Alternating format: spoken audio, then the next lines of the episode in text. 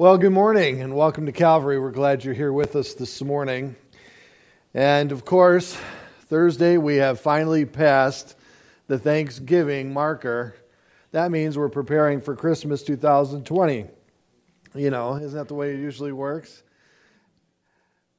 Well, of course, Thanksgiving marks a milestone in the epic calendar that, of course, moves its way to Christmas each and every year.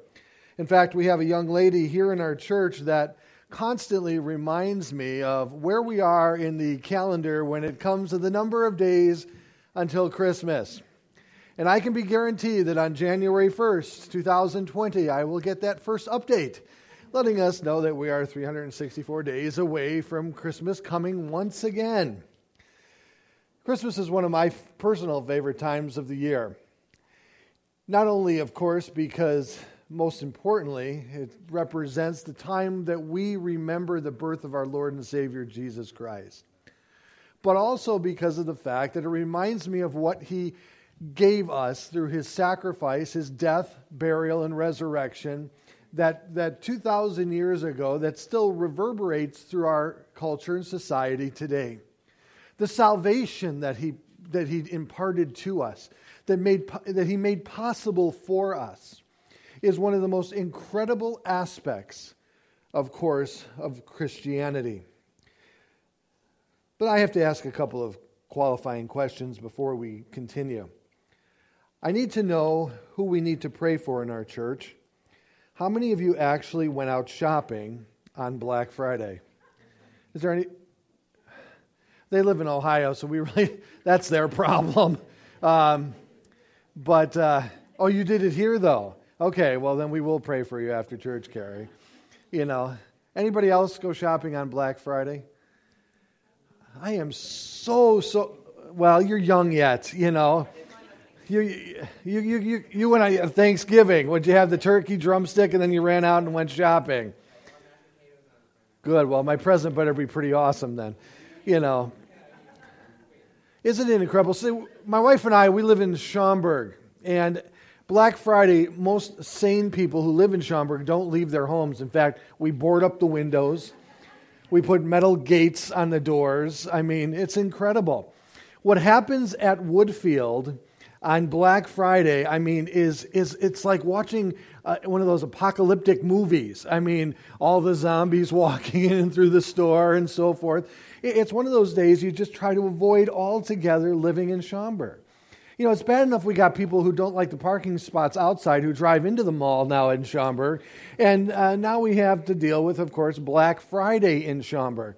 And there's always fights, and there's a riot, and there helicopters fly over, you know, and you know with the big spotlights. It's just like, oh, what a fun, fun time, you know. So you can honestly say, you know, listen, I saved thirty bucks on that, you know, pot holder, you know, really, really. It's incredible what people will do to obtain what they believe will be the ultimate Christmas gift, either for someone else or nowadays for themselves.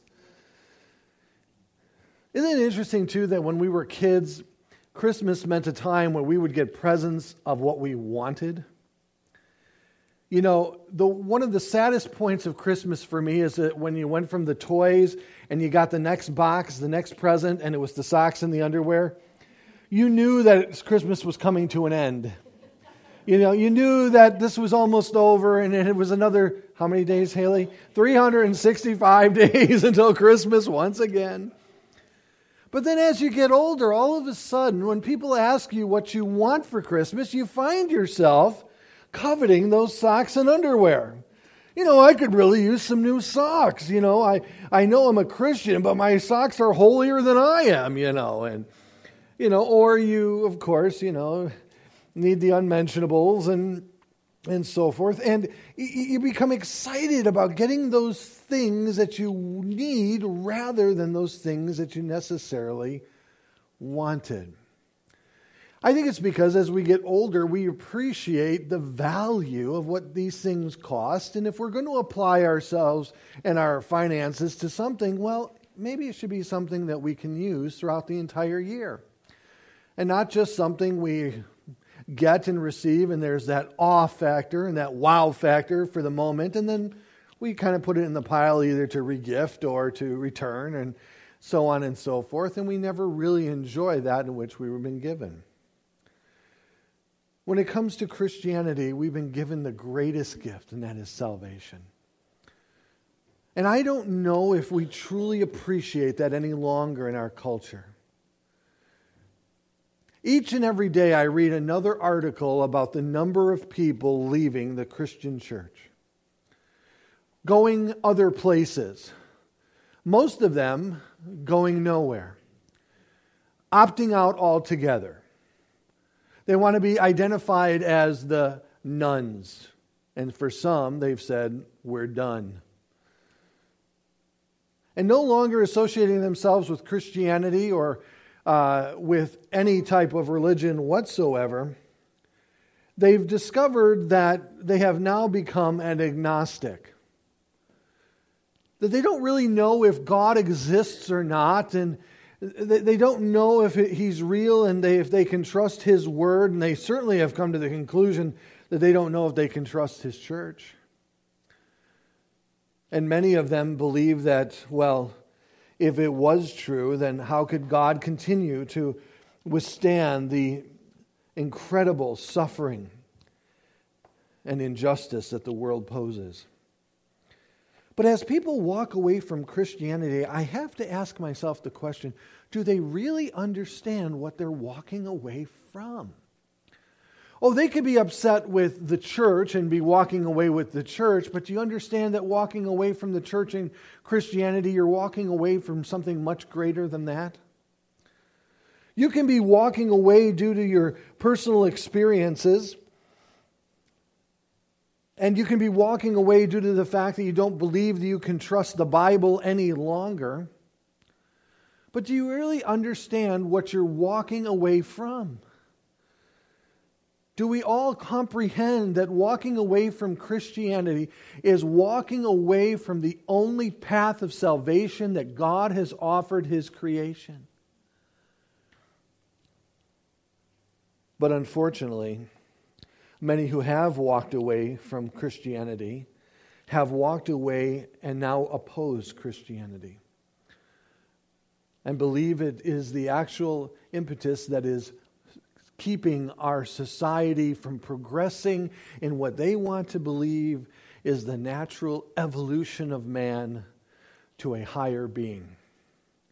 If we're seeing the evolutionary process around us, then we are not evolving forward, we're evolving and falling backwards, aren't we? We are not representing a higher life form any longer, as human traits more are characteristic uh, of animal traits rather than one of a higher being. Do they understand that they're walking away from the salvation in which God has provided for mankind. I can't believe that they truly understand that because I would have to believe if they truly understood the salvation in which God has provided for us, they, it would render them a moment of pause before abandoning it. You know, I think for us as a church, we need to ask ourselves a question that is posed throughout the New Testament. I'm going to give you two examples in just a moment. But the Bible asks us the question very distinctly Do you know that you have truly experienced the salvation that God has provided through Jesus Christ? You're not a Christian because your family, your parents are Christians. You're not a Christian because you go to church any, long, any more than standing in a garage makes you a car. You're not a Christian because you've grown up in the United States of America. You are a Christian when you come to saving faith in Jesus Christ, where you have repented of sin and believe on Him for your eternal life. And throughout the New Testament, the writers stopped for a moment to ask their readers to consider are you truly saved? Have you personally experienced the salvation that God has provided for us in and through the person of Jesus Christ? For example, Paul says to us, Therefore, my beloved, as you have always obeyed, so now, not only in my presence, but much more in my absence, work out your own salvation with fear and trembling. For it is God who works in you both to will and to do work for his good pleasure. Take a moment to consider have you truly experienced the salvation that Jesus Christ has provided for humanity? Paul went on in Corinthians to state, he says, Examine yourselves to see whether you are in the faith. Test yourselves. Or do you not realize this about yourself, that Jesus Christ is in you, unless indeed you fail to meet the test? Paul is asking us the question to answer very clearly are, have we experienced the salvation in which Jesus Christ has provided for us? So, what we're going to be doing over the next four weeks is we're going to be looking at this salvation that Christ has provided for us. And we're going to be looking at it from four different dimensions. Because everyone is in need of the salvation that Jesus Christ provides for mankind. In fact, if you've come here today, you've come here on an extraordinary day because I'm going to teach you the entire Bible in 30 seconds. And if you're like me, who made your, you know, way through the educational process through Cliff Notes, um, you're going to appreciate this. Every one of you hopefully has a Bible on your lap. And I don't know how many of you have read from cover to cover, Genesis to Revelation, or if you're an overachiever, even the uh, words in the back and the weights and measures table. But that being said, many people do not understand what the Bible is actually saying from cover to cover. Unfortunately, in our society today, we no longer encourage personal Bible reading. You know, I wish everybody, every believer would read through the Bible at least once, if not more, in their Christian life from Genesis to Revelation. Yes, even the book of Leviticus. But reading through it and understanding what it says. But if you're like one of those who are resistant and want to believe that putting your Bible under your pillow at night, thinking that you're going to learn it all by osmosis, um, and you've been disappointed up until this point, I'm going to teach you the whole Bible in 30 seconds. If you take the first two pages of your Bible, this is when God created everything, and He said all things were good, and He created man and woman in His likeness, in him, His image, and then yet something happened. They were tempted. They had one rule. And yet Eve believed that the serpent had something to offer her that God did not, and and that she would know God and be like God if she took of the tree of the knowledge of good and evil. And yet, as she did so, she did not realize the consequences that pended. So here we have one page of everything good, right? We have one page where everything goes sideways, right? The rest of the Bible, and if you give me just a moment, hold on, let me get there.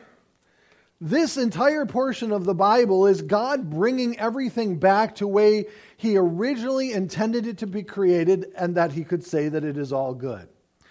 In this section of the Bible is the plan of redemption, the plan of salvation for all mankind. And then, of course, at the end of the Bible, you have the very last page where everything goes back to the way it originally was meant to be created and that therefore uh, no longer tainted by sin and by death. This is the entire Bible in 30 seconds. However, though, it is this portion of the Bible that I think Christians need to refamiliarize themselves with. To truly understand the salvation in which God has provided for us through the person of Jesus Christ, and therefore realize it is the greatest gift offered to man that has ever been offered to man. But as these people continue to leave, I have to ask the question do they truly understand what they are leaving? What they are abandoning in the wake of the unknown? And to embrace something that they have no confidence in whatsoever of producing any kind of manner of salvation for their personal lives. And yet, this isn't the first time that it's happened. In the days of Jesus, in John's Gospel, in chapter 6, after Jesus got done teaching many of the people, they all departed. And in verse 66, John writes to us, he says, After this, many of the disciples turned back and no longer walked with him. So Jesus then turned to the twelve, and he said to them, Do you want to go away as well? And then Simon Peter, who often had the gift of putting foot in mouth, gets it right this time. And he asks himself the question if I abandon Jesus, what shall I embrace in the wake or in the vacuum of that abandonment? And then he says to Jesus, notice here, Simon Peter answered him and said, Lord, to whom shall we go? For you have the words of eternal life, and we have believed and have come to know that you are the Holy One of God. Paraphrase in the New English Eric translation Lord, we got nowhere else to go. Use it. You're the way. You are exactly who you said you were. There's nowhere to go from here. Now, Paul tells us that in the last days we must be careful. Because he says this to the writer, to the recipients there in the church of Thessalonica. He says, Now concerning the coming of our Lord Jesus Christ, that is his second coming, and our being gathered together to him, we ask you, brothers, not to be quickly shaken in mind or alarmed, either by the Spirit or by spoken word, or a letter seeming to be from us, to the effect that the day of the Lord has come. In verse 3, he says, Let no one deceive you in any way, for that day will not come unless the rebellion comes first and the man of lawlessness is revealed, the son of destruction. Paul says that one of the signs before the second coming of Jesus Christ is a departure from the Christian faith. We call it the apostasy, where people turn away, showing and, and manifesting that they were truly never of the Christian faith. John wrote about these apostates in 1 John 2:19 when he said that they departed from us to display and to show that they were never truly of us. For if they were truly of us, they would have continued with us. But since they departed from us, it shows and demonstrates that they never truly were of us. Say that 10 times fast, especially after a turkey dinner. But where does one go if they depart Christianity and leave it for the unknown? of agnosticism. And that's truly the unknown. I don't know if God is real, and I don't know if God can be known. From Christianity, they're turning away more than from just a church or individuals or their own personal experiences. They are turning away from the salvation that God has provided mankind. For Jesus said, I'm the way, the truth, and the life. No one comes to the Father but through me. And we're going to explore why in just a moment as we continue on in our series together. But salvation over the next four weeks is going to be looked at from four different dimensions. First, we're going to see that the first dimension of salvation is a rescue mission. It's a recon mission that God has imparted on, uh, upon, where He says, I've come to seek and to save those who are lost. It then moves to a relationship with God, a reconciliation between fallen man and holy God. And in the wake of that relationship, the third aspect of our salvation is a renewal, being made whole again in Christ. And lastly, our salvation then is capped by being restored to that place where God originally intended us to live and to occupy. Let us remember that the first two chapters of Genesis clearly tell us that God made everything perfect and all was good, and man and woman were created in his image, and everything was perfect, and he had perfect fellowship and relationship with them, and so forth. And he knew that if sin entered into this world, that sin would bring about death. But that's not the only uh, consequence to that sin, it was also going to bring separation from him. It was going to affect every aspect of his creation. When we look at the effects of the fall of man, the introduction of sin within a perfect society, we discover from the very beginning that sin challenged three areas right off the bat. Theologically, it challenged. Number one, it changed our whole relationship with God, severed it made it impossible for us to once again relate to God and have relationship with God because he was holy and we are no longer in that state. But not only did it affect us theologically, let us understand that one of the great impacts of the fall was the manner in which it affected us psychologically, the way we think, where we had a mindset of perfection and we could interact with God and with others in perfection. Now our mindset has completely changed, and you know what it's become? All about us. Because now, instead of enjoying the eternal life that God had given us, it's all, all about now self preservation. And so when people say, well, our society is moving to a more self absorbed, selfish society, that's the natural decrease. Uh, decrease. That's the natural progression. It's going to become more and more and more and more about the individuals. This is why people are struggling in their marriages. This is why people are struggling in their relationships. This is why people can't keep friends. You know why? Because it's all about us, right? And every relationship is not weighed on the fact of the blessing of the relationship itself, but what can I gain from the relationship that I am within? It's one of the saddest aspects of the fall of man. But it also changed everything sociologically. Our interaction with one another. It changed every aspect. I could make arguments that it changed the actual fabric of the biology of creation. Why? Because creation was made to be permanent, wasn't it? And now it's in a continual uh, despair and it's it continually um, you know, winding down to the point of destruction. The first law of thermodynamics indicates that, that the world itself is consuming itself. All of these are the effects of the fall and the salvation that God provides for us addresses all of the areas of the individual that has been affected by the fall. So many people believe that, oh, I'm saved, so that means when I die, I'm going to heaven. Well, that's part of it, but that's not the totality of it. That's not all of it. And over the next four weeks, I hope to sh- share with you the incredible experience that we have in the salvation that God is providing for us through Jesus Christ. But number one, we must understand that the salvation that God provides us begins with the rescue. It begins with the rescue.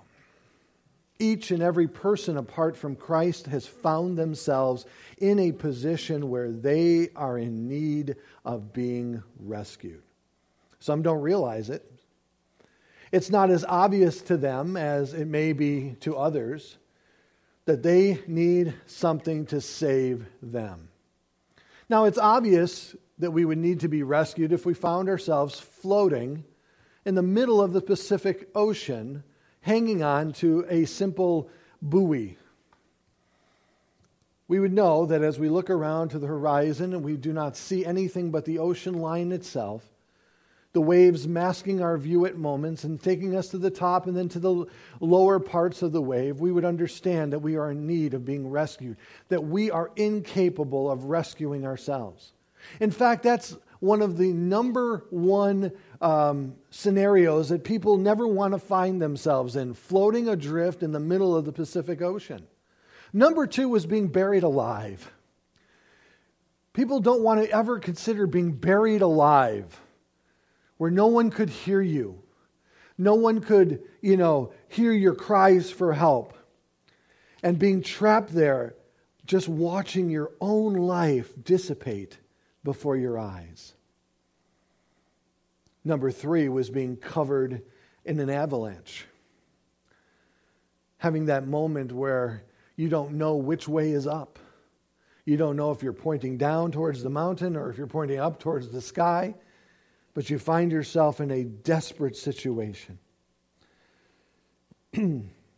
Number four was being trapped in a burning home, unable to get out, surrounded by fire in every direction. Number five, I thought was very interesting, and I don't know if I've ever been associated with a person who get, who's afraid to get stuck in an elevator. I don't know how we go from all those to the elevator, but that's what number five was. And maybe that's your terror here this morning. Let me out. Being constantly bombarded by elevator music. No, no, make it stop, you know. But when you're in those situations, you understand that you cannot save yourself. Each and every person apart from Christ is in a desperate, dire situation, and your life is on the line. And they don't understand that. They allow the social norms to comfort their hearts and their minds, saying, Well, I'm not nearly as bad as someone else. Or they just uh, try to eliminate any kind of reasoning that would indicate that there's a life after this life. And they just stop there and they just believe that once they close their eyes and die, it'll just be like an eternal sleep, a non existence, that there's nothing after that moment whatsoever. And so this is it. But yet, if you read the Bible carefully, you will find very quickly that you are in a desperate position before God because your sin has separated you from God. And what awaits for you is an eternal death, separated from God due to that sin. And that cannot be alleviated or remedied by anything that you do. You cannot reconcile yourself back to God through your good works. There's nothing the Bible says you can do to remedy that situation. You are in complete, complete position of incapacitation where you can do nothing. You are impotent in the process. And if God left us there, we would be hopeless. That's why when people talk about religion, I say I do not associate myself with a religion because religion, in the base element of it, is man attempting to reach God in and through his own good works. They say, well, then what do you liken Christianity to?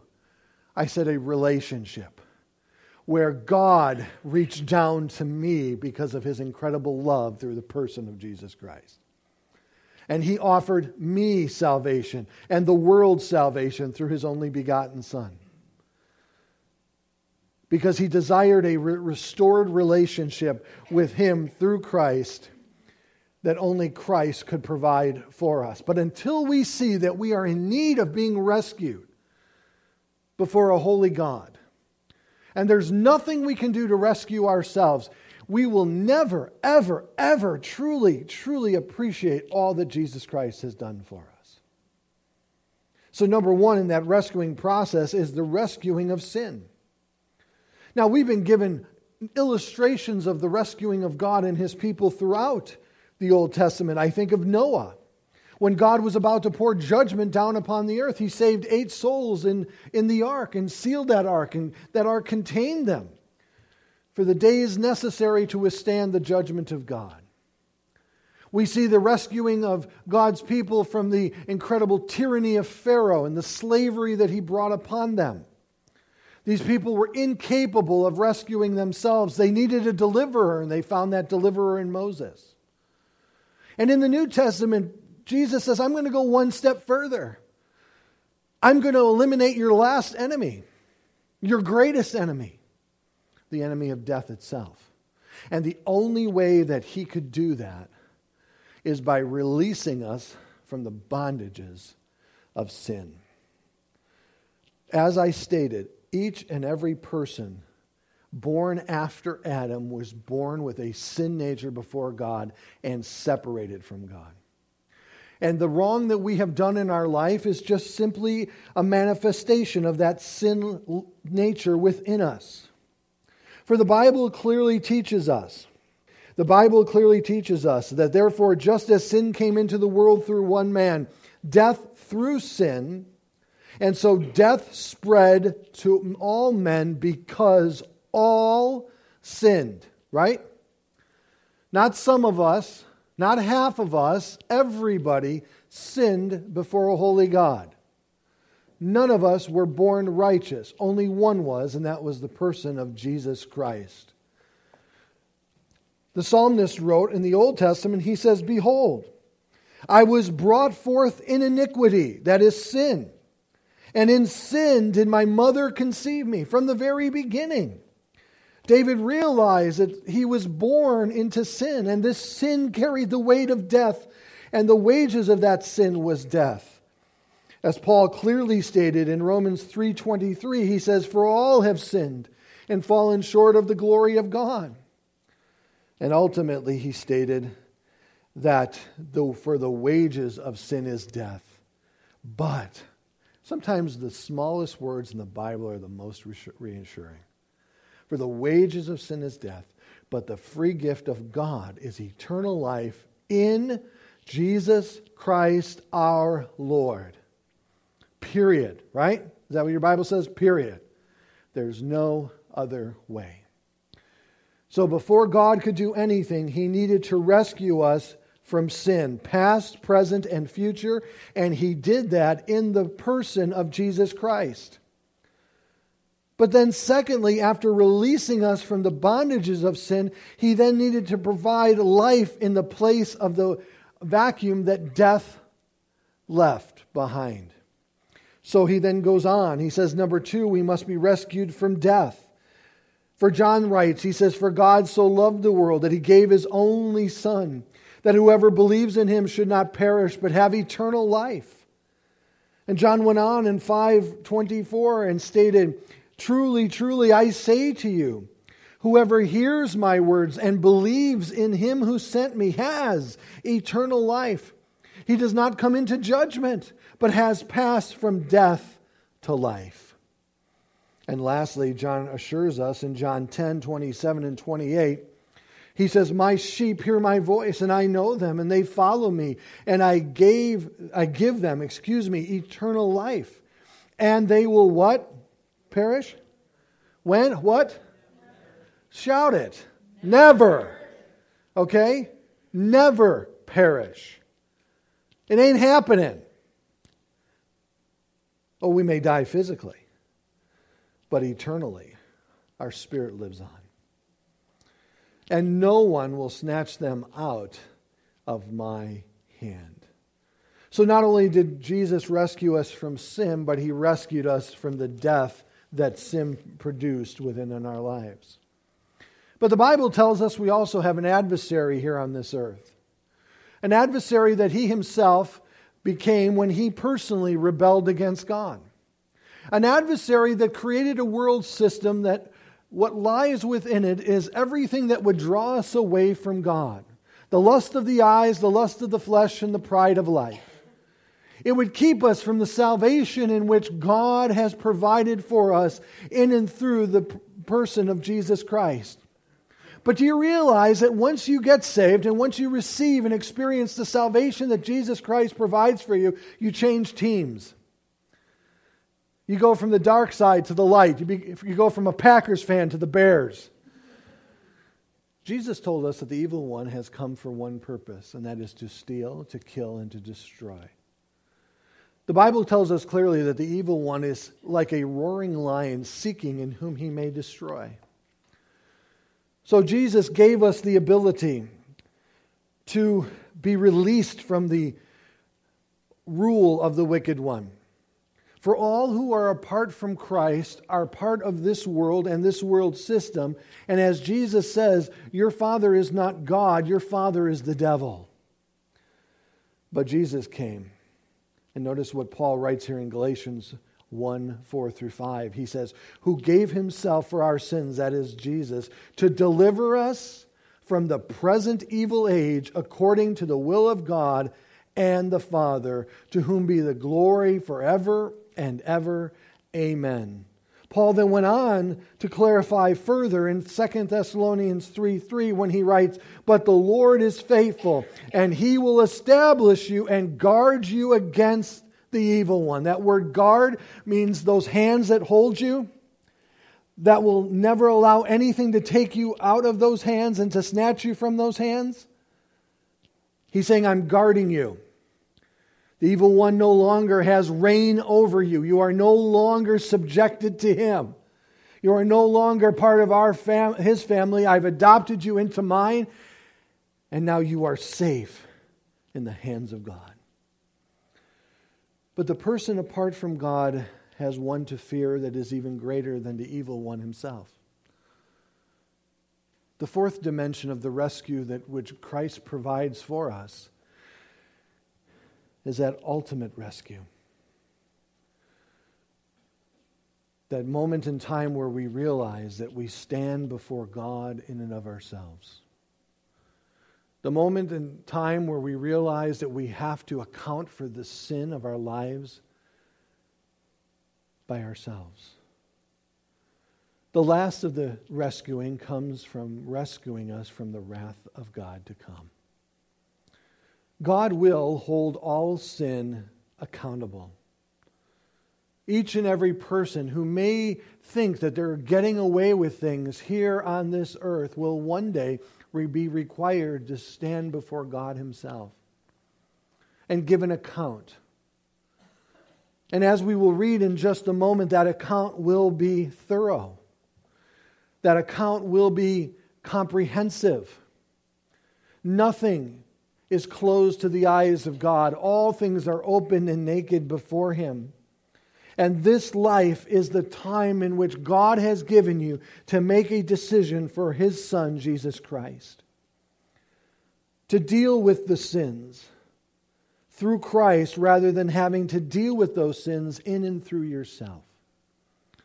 For Paul writes about this moment, he notice what he says here. He states, and you were dead in the trespasses and sins in which you once walked, following the course of this world, following the prince of the power of the air, the spirit that is now at work in the sons of disobedience, among whom we were all once lived in the passions of our flesh, carrying out the desires of the body and the mind, and were by nature children of wrath like the rest of mankind.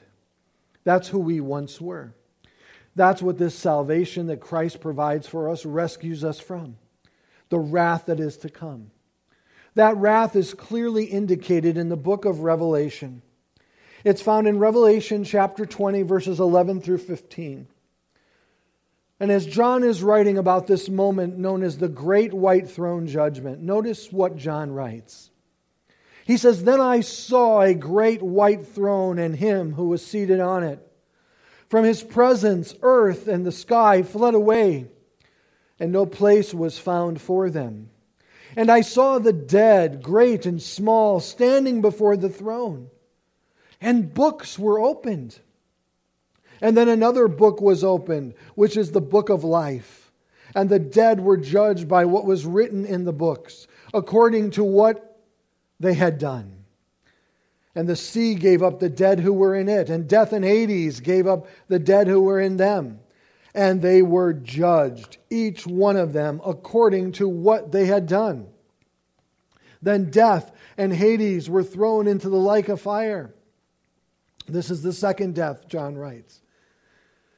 And if anyone's name was not found written in the book of life, he was thrown into the lake of fire. He rescues us from our sin. He rescues us from death. He rescues us from the evil one. He rescues us from the wrath of God. Well, how does he do that? How did Christ do that? Christ did that by becoming a substitution on your behalf. He stood up in your place and allowed the judgment to be poured upon him. He allowed the consequences of your sins to be poured upon him. He allowed the death that you owed due to the sin that was in you, he took upon himself. He vanquished the evil one by being the perfect one. And he stood in your place before God the Father as your propitiation for your sins. Let us all understand that each and every one of us stands guilty before God.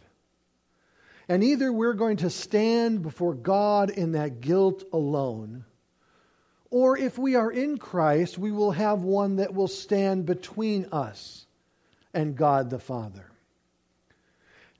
As I were to, if I were to stand before God today, what would happen is that Satan would be right for accusing me of all the wrong that I've ever done, past, present, and future. And I would be guilty of sin before God the Father. I would have no excuse. I could do nothing to justify myself before a holy God. I could not say to God that God had not provided a way for me to escape the consequences of my sin. And yet, being a believer in Jesus Christ, what happens at that moment is one of the greatest and ex- most extraordinary aspects of Christianity. It's at that moment that the Father is about to present sentence, as I like to put it, that Jesus Christ steps up and he stands before the Father in between him and I. And he indicates to the Father, He is one of mine. And his sins have been paid for upon my shoulders upon the cross. I was a substitute in his place. The death that was going to fall upon him has fallen upon me. I have paid for those sins. And not only have I cleansed him from his personal unrighteousness and the sin of his life, but I've also draped around him the robe of my righteousness and my glory. That he may stand before you, Father, one who is perfect. And at that moment, the humility is overwhelming, isn't it? There's nothing I can say then because all that was done on my behalf was done through the grace of God. And I just stand there, speechless, cannot utter a word, as Christ becomes my propitiation of my sins, my substitute. For he has redeemed me through his blood of the incredible sin of my nature and of my character and of my deeds. Paul wrote it this way. He stated this. He says, But God, being rich in mercy, because of the great love which He had loved us, even when we were dead in our trespasses, made us alive together with Christ, and by grace you have been saved and raised us up with him and seated us with him in heavenly places in Christ Jesus, so that in the coming age he might show his immeasurable riches of his grace in kindness towards us in Christ Jesus. That was a great place for an amen. You totally blew that one. I'll give you a second chance. wow. Totally I have to read it first, then you can say amen. Ephesians 2 8 9, one more, one more verse where he says, in clarity, For grace you have been saved through faith. And this not of your own doing, it is a gift of God, not a result of works, so that no one may boast. For we are his workmanship, created in Christ Jesus for good works, which God prepared beforehand that we should walk in them. There we go, right? Doesn't it feel good? This is what Christ has rescued us from. This is what he has redeemed us to.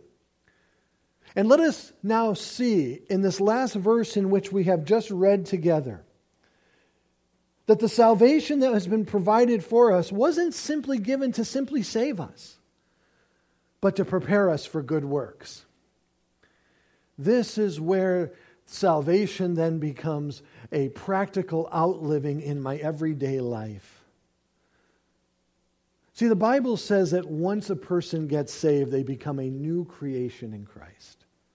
That all things have passed away and all things have become old and, and gone, and all things become brand new once again.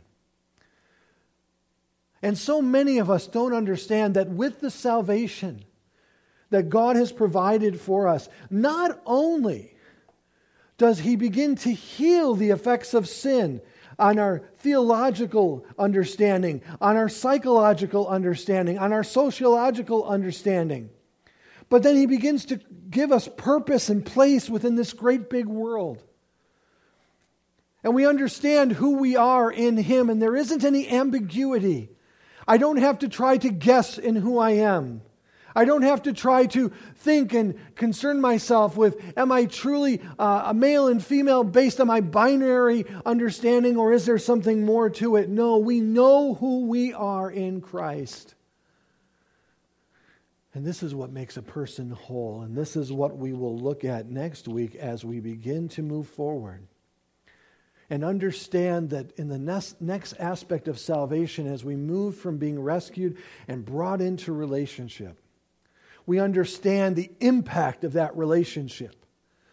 We understand that we are now truly new creations in Jesus Christ.